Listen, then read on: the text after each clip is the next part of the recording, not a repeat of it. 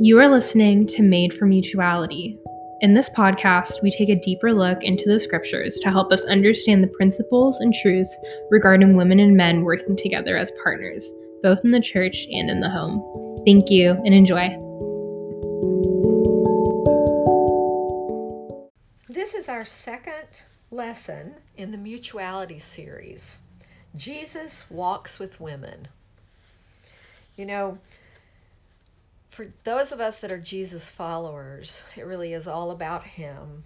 And I'm so glad to be talking about Him today. You know, He came to earth to show us who God is. I mean, He gave up so much in coming to earth to be human, to be tempted in every way, yet without sin. I mean, to subject Himself to all of that so that He could truly relate and, and really become the sacrifice for us um, is really amazing. But to be able to see who God is through Jesus is such a powerful thing. You know, how did he treat women? What did he teach that specifically maybe applied to women? I think that there's no way we could cover all of this today. And yet, I want us to, to begin in Luke chapter 8 and get a picture. You know, for years, I have taught the Bible. I mean, decades. I've been a disciple for decades. And I had read this scripture many times and even noticed that women traveled with Jesus. But back several years ago, I read it and it really changed the picture that I got of when of Jesus and him walking around from town to town, healing and teaching. And I'd like for us to read it to get started. In Luke chapter 8, in verse 1, it says, After this, Jesus traveled about from one town and village to another, proclaiming the good news of the kingdom of God. The twelve were with him, and also some women who had been cured of evil spirits and diseases. Mary, called Magdalene, from whom seven demons had come out. Joanna, the wife of Chuza, the manager of Herod's household, Susanna, and many others. These women were helping to support them out of their own means.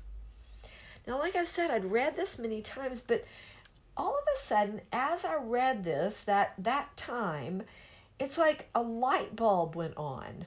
And I was like, many other women were traveling with him. And I started looking into the scriptures about that and just through the gospels and when the women were listed and, and sort of when it said disciples. Because in my mind, as I had taught all these years, read and taught and thought about Jesus, I pictured Jesus and a bunch of guys kind of walking around together.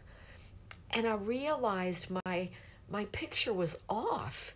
That's not actually what happened.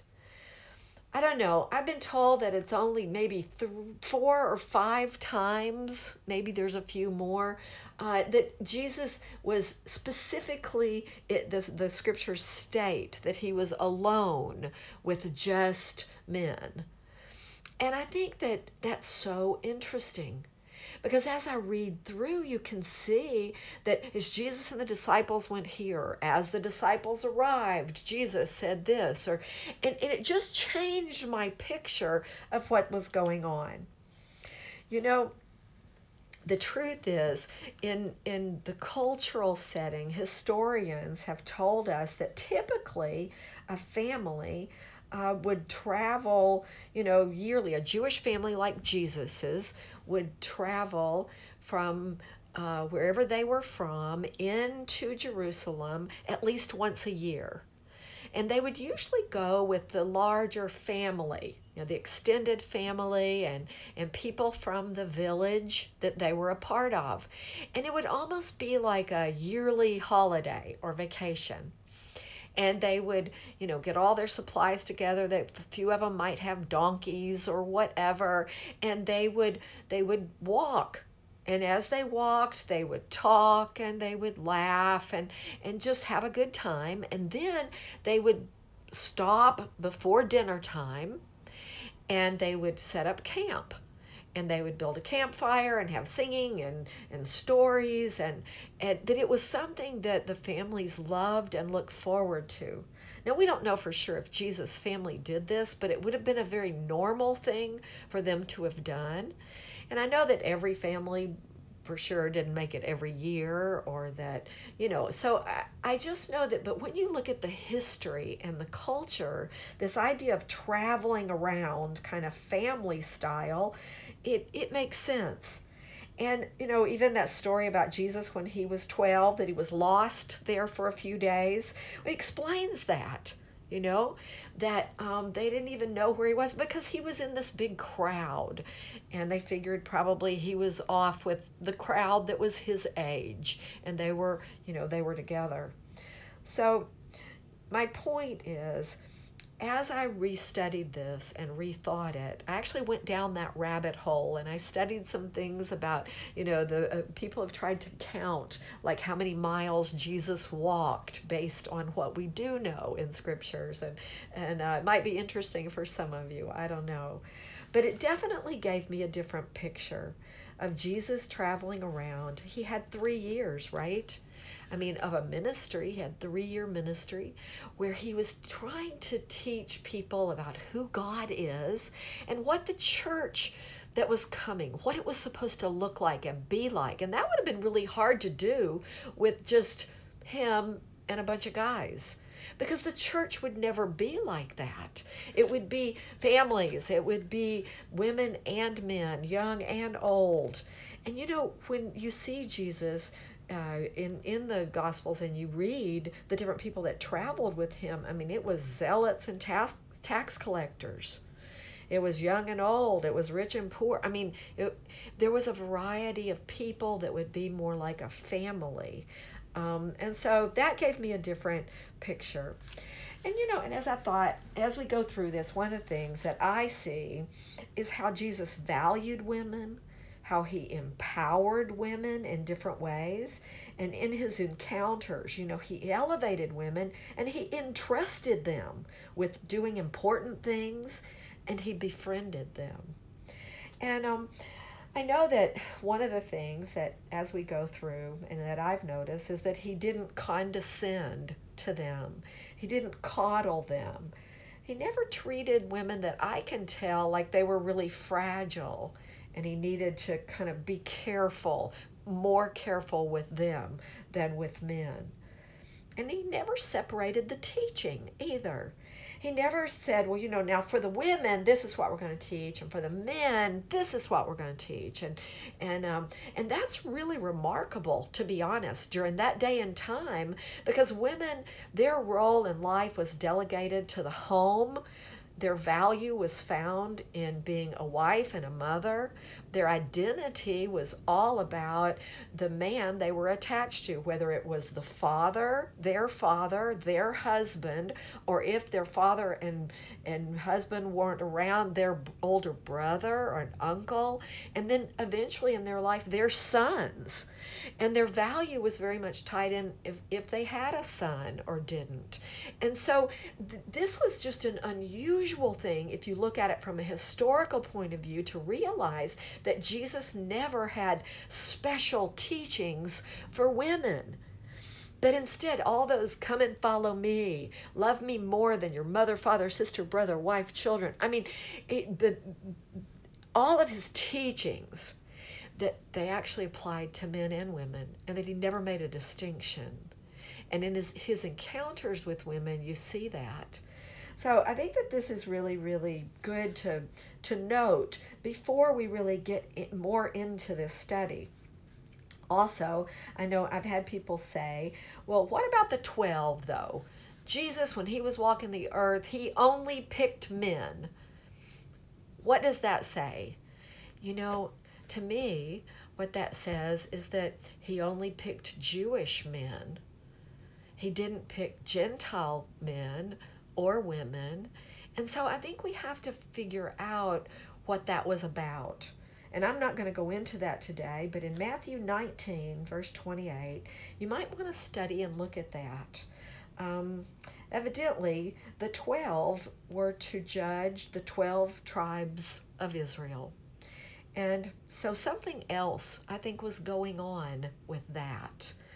But anyway, I'd like for us to look at Jesus with women. In Luke chapter 11, let's begin there, verses 27 through 28. And Jesus is um, is teaching, and this woman yells out, "Blessed is the womb that carried you, and the breast that nursed you." Now, so he's just going along or whatever, and this woman yells this out, and he could have just ignored it, or he could have just said thank you. Now, the reason I say that is that's a compliment. That was a real compliment. It was almost like saying, Your mom must be so proud of you. She's so lucky to have given birth to you. It was just a compliment of their day. But instead of just letting it ride or, or just saying thank you, Jesus took that opportunity. And you watch him, as you read the Gospels, you watch him take opportunities to teach something that's really important. And so he takes that opportunity and he says, on the contrary, in other words, no, you were blessed are those that hear the word of God and obey it. So, on the contrary, blessed are those that hear the word of God and obey it. In other words, no, um, that's not where your value comes from. You are not reduced to anatomy, body parts, which very often that is how women, their value was stated. And it was like him taking a moment to say, No, you have the same value as men, and it comes from the same thing. You taking hold, listening to God's word, and being willing to follow it. You know, that was really radical. That was really countercultural. That was very different back then. You know, it shows that Jesus was willing to kind of break into those things that were considered norms, and he wasn't going to be bound by those. Back then in the culture, the women were not uh, valid eyewitnesses, like in a court of law, that women and children were not considered um, a, a valid eyewitness. And they were not to be taught to read they were absolutely not to, uh, you know, to uh, speak out like in public. And men weren't even supposed to speak to women in public, not even their own wives, really. Like it was frowned upon. And so the culture was just very different. And one of the things that was taught that that was um, said back then um, was let the law be burned rather than committed to a woman, and that was Sota. 3, 4, and 19a. So that was even one of the, the, the teachers, you know, that's how they felt. And then in the Talmud, it said, He who teaches his daughter the law is as though he has taught her to sin. See, people were in, in a, the reason people believed you would teach someone back then is so they would learn and they would teach others. That's what being taught was about. It was you were then entrusted with knowledge that you are then supposed to teach someone else. And so they were not they were just not given this in that in that culture back then. So I think that those are things to keep in mind as we go. In Luke chapter 10 and verse 34 through 42, I love this story, but I was always a little confused by it at different points because I couldn't, I didn't know the Martha and the Mary world, the Mary and the Martha world. I wasn't sure about all of that. I never did get that all straightened out. But what I know is that what's important is to look at Jesus' response to what's happening. Now, Martha, who seems to be the older sister because the house is said to be hers, she's in she's in the kitchen making preparations. So it looks like maybe it's cooking and cleaning or setting up or whatever. So she's doing what would be sort of stereotypically the woman's job in that culture at that time. And she gets upset right? She gets upset it seems like almost with Jesus, you know, and she's, you know, she says uh, Lord, don't you care that my sister has left me to do the work by myself? Tell her to help me.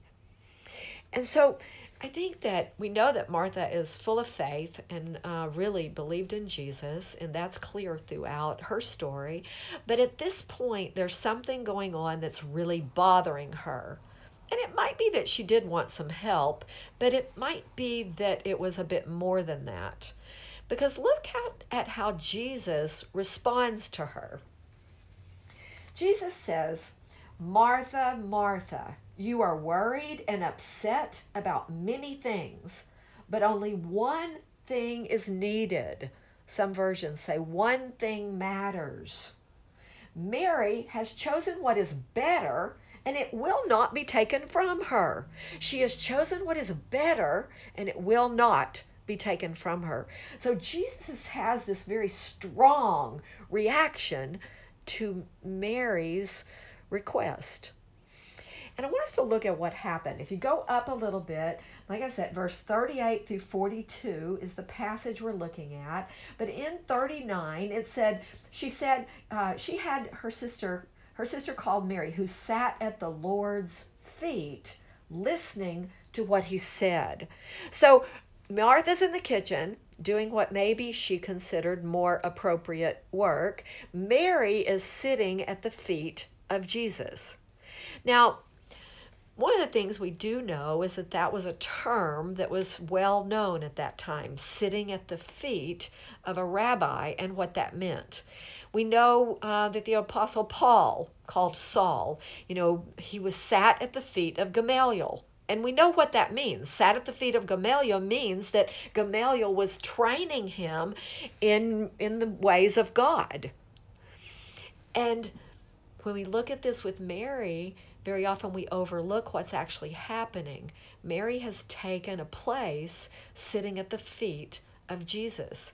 And Jesus says she has chosen what is needed or there's only one thing needed, only one thing matters. And then some versions even say Mary has chosen what is better, others say Mary has chosen what is important. So she's chosen what's important, and it will not be taken from her. So I think that Jesus has taken a stand here. It's pretty obvious. And he's really emphatic that it will not be taken from her, even though in their culture it was not looked upon with any goodness. No, nothing good could come out of a woman learning to read, a woman learning the law, a learning a, a woman having this knowledge. And but Jesus was very strong in what he thought. And you know what I see in that is he he wanted um, each of them to use their gifts, maybe. You know, Martha was doing things that needed to be done, and that was all right. But Mary was doing what she knew she needed to do, and that had to be all right too. What I learned here is that Jesus didn't have gender stereotypes. He didn't think this was for a woman and then this other thing was for a man. He didn't stereotype that way. He didn't have a double standard. He had the same teachings for men and women. His view of women is really empowering. It's amazing. This this is encouraging. He does and that he did not value social norms over people. And I think that that's important too, that we not get caught up in the culture of our time and that we let cultural norms, even religious cultural norms, or norms within certain groups, to dictate to us. Instead, we want to listen to Jesus and, and really understand the world from the way he did and what he came to teach us about God. In John chapter 4, the Samaritan woman, the woman at the well, we're all familiar with her, and I know she's one of all uh, many of our favorites. And um, you know, there's so many things about this story. We're not going to read it for time's sake, but I would encourage you to read this story again and to realize that we have misunderstood many, many things. She was very misunderstood. That during that day and time, women could not initiate a divorce in their culture maybe if she was extremely, extremely wealthy, she might be able to talk a priest. A priest, listen to me, a, a, a priest, yes, or, or a rabbi to, to go on her behalf and initiate a, a divorce. So, anyway, that, that, her situation, having had five husbands and the one she now had, there's definitely more to that story. And so there was a lot of pain. Either she had been widowed over and over. I mean, after all, if you look at the, the Jewish laws, um, and and many of the laws of that day that the first brother that marries you if he dies you go to the second brother. And if something happens to him you go to the third brother. It could have been that situation. It, it could have been that she was put away. People back then there was a lot of divorce. It was rampant. And people back then were were were getting divorces for all kinds of reasons, but it, only the men. So the men could not be happy with this, you know, with uh, the cooking or something she does or doesn't do, and or it could even have to do with inheritance. It would be better for his uh, his his land, his value, his monetary value, to get rid of this wife, put her away, and take another. So we don't know, but we also know that she ended up with someone that was not her husband. That doesn't mean it was necessary adultery. She may she had to be under some rule of man, some household of man normally. So she may have been a handmaiden in a household. She may have been you know taken in by by a, a, an older man with several wives and she was she was just going to be sort of a handmaiden and a servant. She obviously wasn't from a wealthy home and she was the one running it as the, the main wife because she was the one going out to carry water. Maybe. I mean, we don't know a lot of this, but what I know is it's not what we thought it was. We're sure of that. And so as you go through this, I would love to encourage you to notice a few things. One, it says early on that Jesus said he had to go through Samaria. Why? Most Jews went around. Maybe he knew that there was someone seeking him, seeking truth, and it was her. Because when he engaged and started talking to her, boy, was she very spiritual and spiritually minded.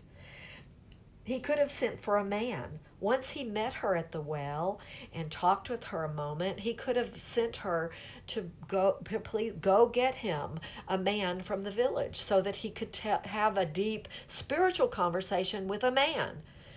But he didn't he had the conversation with her, which back then was bizarre.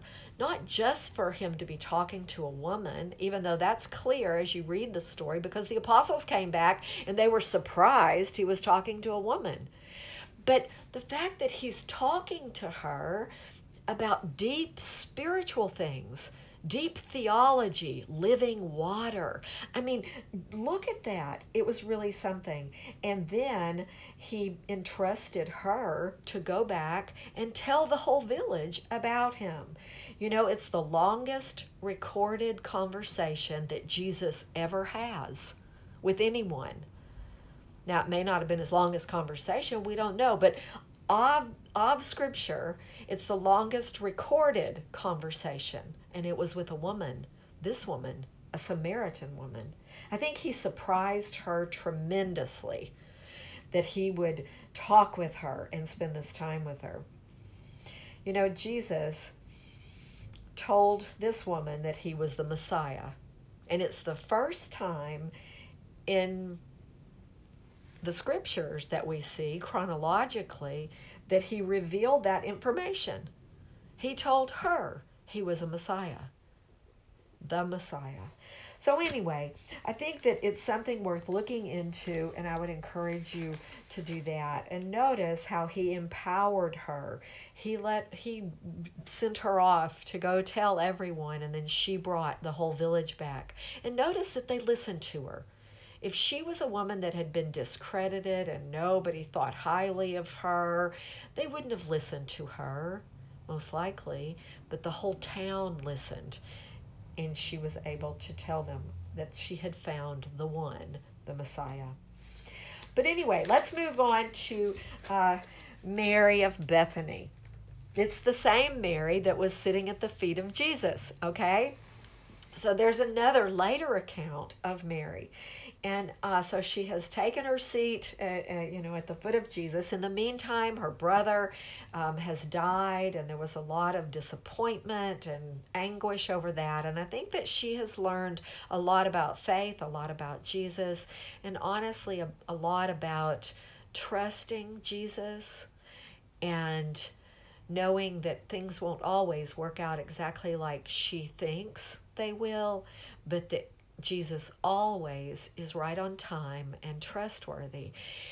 So, for whatever, in Mark 14, uh, verses 1 through 9, you might want to turn there as we study. This isn't the only account of this happening, but it's when Mary anointed Jesus. And so I wanted to look at that in Mark 14, and, and I'm not going to read the whole thing. You remember that it was uh, not long before the crucifixion. Okay, so the crucifixion is fastly coming, and Jesus had been at different times trying to warn the people that traveled with him, the people he was close to uh, in his life, uh, the physically close to. He had been warning them that he was going to go to Jerusalem and he was going to die and, and be raised. But you know, they were in denial. They were very much, it seems, as you read, that a lot of the people were in denial about this, but not Mary. Mary somehow got it. She saw it, and she did something very bold, very brave, and very loving. They're having dinner, and they're they're out in Bethany, and Jesus is reclining at a table, and you know he and it says that she comes up and she opens this alabaster jar of perfume and she anoints him with it. And different uh, accounts of it say it different ways that she anointed his feet and his head, and some say different. So, but she anointed him with this oil. And the way I imagine it, this perfume.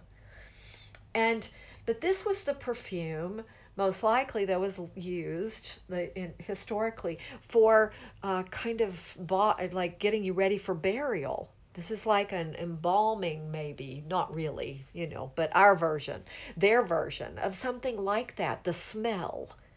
And so I would imagine that smell sort of went out through the through the dinner party there that we don't know that for sure but but as as she's doing this the the people come over to her and they're angry. In fact, they rebuke rebuke her harshly. It says, and they they're mad at her for using this wasting this expensive oil and and all this kind of stuff. And so Jesus, though, his reaction, once again, is what we want to see. Very often, I've learned that I miss the point if I don't look for Jesus in it, like his reaction to things. He took this opportunity to say this Leave her alone. Why are you bothering her? She has done a beautiful thing to me. The poor you will always have with you, and you can help them anytime you want but you will not always you will not always have me. She did what she could. She poured perfume on my body beforehand. to prepare me for my burial. I tell you the truth. Wherever the gospel is preached throughout the world, what she has done will also be told in memory of her. So, what is Jesus saying? He's saying, she leave her alone. What she's doing is is wonderful. It's beautiful thing. He tries to put it in context for them because it's almost like they didn't ex- understand what was happening. But she got it. She was preparing him for burial. She was accepting this is where he's headed. And he says that it was such an important thing that she had done that every time the gospel was preached throughout the entire world, this story would be told. And you know, sometimes as I've studied this, I've realized sometimes we don't really listen to Jesus. I think the gospel has been preached probably many, many times and places where this story has been left out. Jesus intended for this to be an important event and always be told. Because to him, see, it was that kind of value. He was facing this horrible torturing and death and having to be separated from his Father on the cross, bearing the sin of the world. And there was somebody that did something brave and beautiful for him and to help all of them. And yet we have very often just overlooked it. So let's not do that anymore. Let's remember that we want to really, really listen to Jesus, hold up these women that did amazing things, but also it's not about them. The story's about Him, what He valued, what mattered to Him, what He said was important. So let's do His, let's tell His story His way. You know, the most important event in all of history, the history of the world, is the death, burial, and resurrection. As a disciple, we really do believe that. You know, we believe that this is the most important event in all of history. And yet, I want to leave you with just the challenge to study that. Study the death, burial, and resurrection Look at each of the Gospels Matthew, Mark, Luke, and John and read them and notice what really is going on. That women were the one that, ones that were the eyewitnesses of the death. Now, John was at the cross, but it was the women some of the accounts in different places say the women were standing up at you know at the cross talking to Jesus, like uh, the the situation with John and Mary, his mother. And then at another time it'll say the women were standing at a distance watching. And I'm imagining that you know this was a very long process. So the women maybe were were moved out of the way at times. Who knows? And some people have said, you know, maybe it was more dangerous for the men is the reason they weren't there. And that's very possible. I'm not saying anything about it like maybe they were cowards. I don't know. But what I do know is they were they they really were um, crucifying women as well as men back then so I'm not sure, but maybe it was just the men that were in real danger at this time in this situation. But whatever it is, those women stood there. They stayed with him and they watched him die. That was gruesome. I mean, to watch that kind of situation, to stick with it, to be in it with him, to stay with him until the last breath and right at the end. You know, his mom stayed, and that makes sense. I mean, moms are like that, right? But that, but she wasn't the only one. The other women stayed too, and they they they just watched. I'm not sure they understood it any better than anybody, but I know that it says the women were there. So they were really eyewitnesses of the actual dying of Jesus, you know? And then you look at the burial.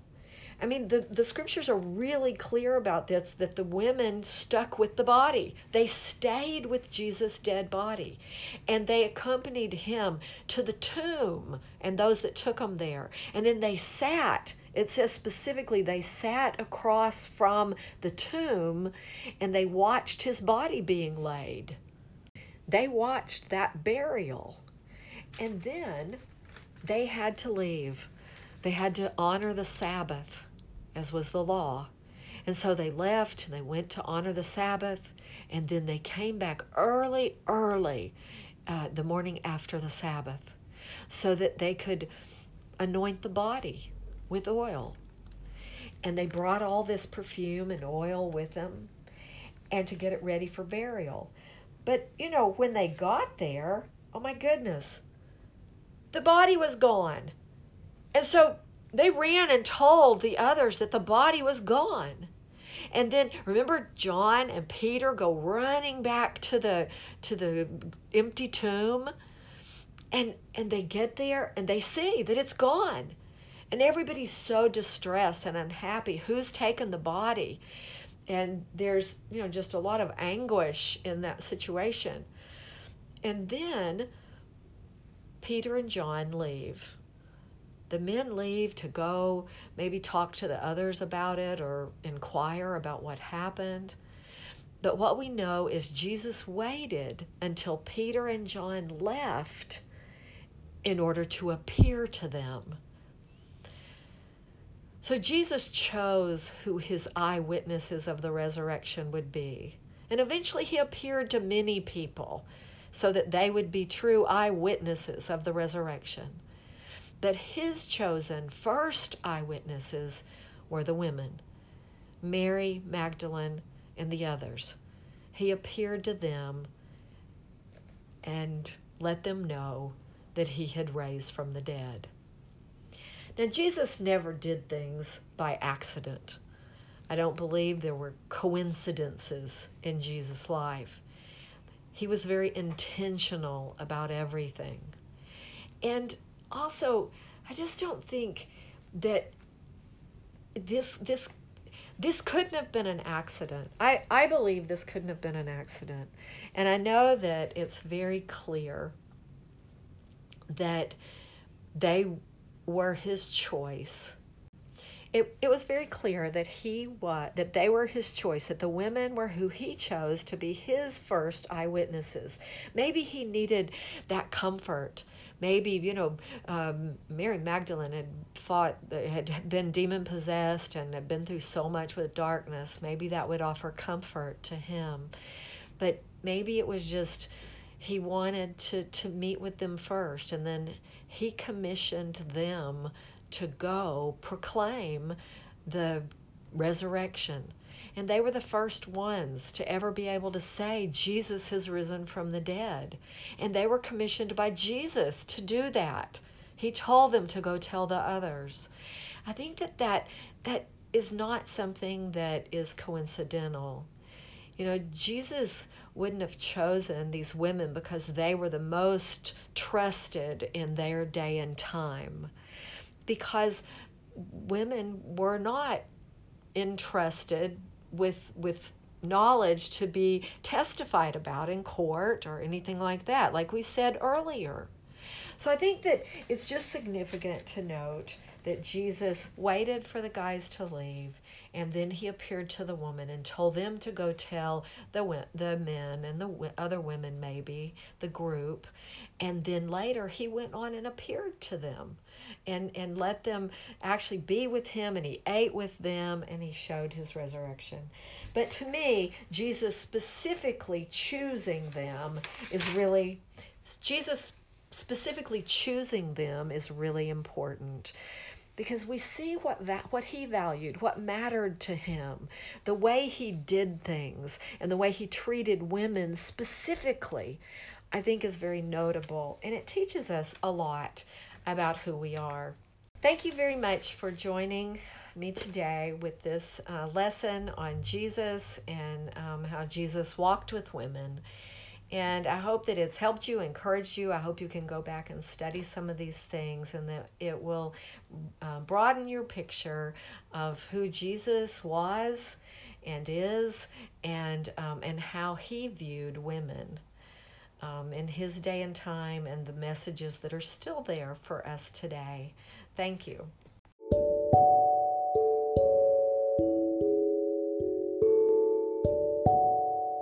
Thank you for listening to the Made for Mutuality podcast.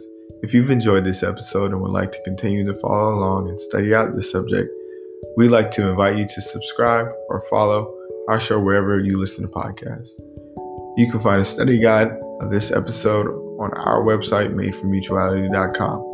You can also connect with us on social media. All our links are provided in show notes of this episode.